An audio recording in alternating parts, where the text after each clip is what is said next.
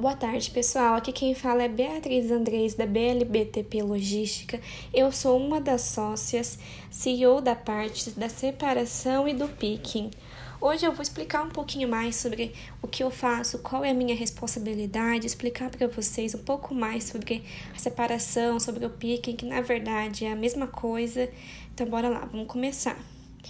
É, a separação de pedidos pode ser definida como atividade pela qual um pequeno número de produtos é extraído de um sistema de estocagem para atender a um número de pedidos independentes de clientes. Ou seja, o que isso quer dizer?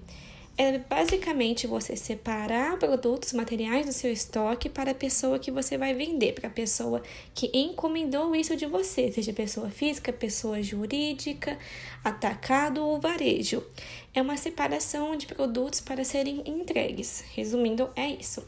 E também a gente tem quatro tipos de pickings picking discreto, picking por onda, picking por lote picking por zona.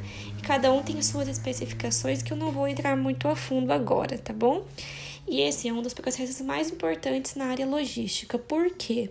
Porque se não tem separação, não tem pedido. Na verdade, até pode ter pedido, mas vai que Digamos que você seja o meu cliente e você queria comprar duas canetas rosas e eu não separei o seu pedido de forma adequada, não separei o seu pedido com atenção da forma correta e te enviei duas canetas azuis. Você, como cliente, não vai gostar, vai ficar bravo e a minha empresa vai perder a credibilidade. Então, por esse motivo, é um dos processos mais importantes da parte logística também.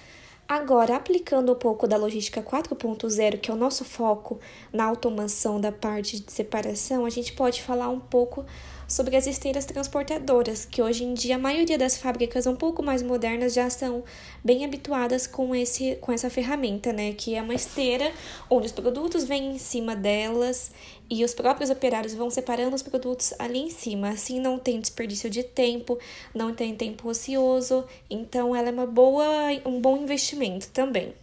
Também temos os transelevadores Unit Load, que eles são usados principalmente para responder à necessidade de separação de pedidos e armazenamento automático, permitindo a eliminação de tarefas que não agregam valor ao processo, como por exemplo manipulações duplas, verificações duplas, transporte.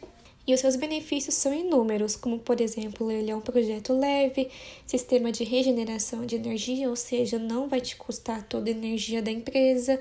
Ele tem mastro duplo, podendo assim aguentar ao máximo até dois pallets, detecção de posição da estante, curvas de aceleração, dessa forma não corre o risco dele bater velocidade, fiabilidade, armazenamento compacto, ele é silencioso e ele elimina qualquer uso de papel, ou seja, ele também é bom para o meio ambiente. E agora você pode estar se perguntando quais são os benefícios da indústria 4.0 para a sua empresa. Bom, temos alguns, como por exemplo, os processos se tornam mais rápidos e modernos, possibilitando desta forma um aumento de demanda significativo, ou seja, maior lucratividade, melhora contínua nos processos da cadeia de suprimento, tecnologia a favor do trabalho de forma indispensável. Então, gente, aproveita, vem conhecer o nosso trabalho, venha nos conhecer, nos dê uma chance que eu tenho certeza que vocês não irão se arrepender. Então, desejo uma boa tarde, um abraço, um beijo para todos.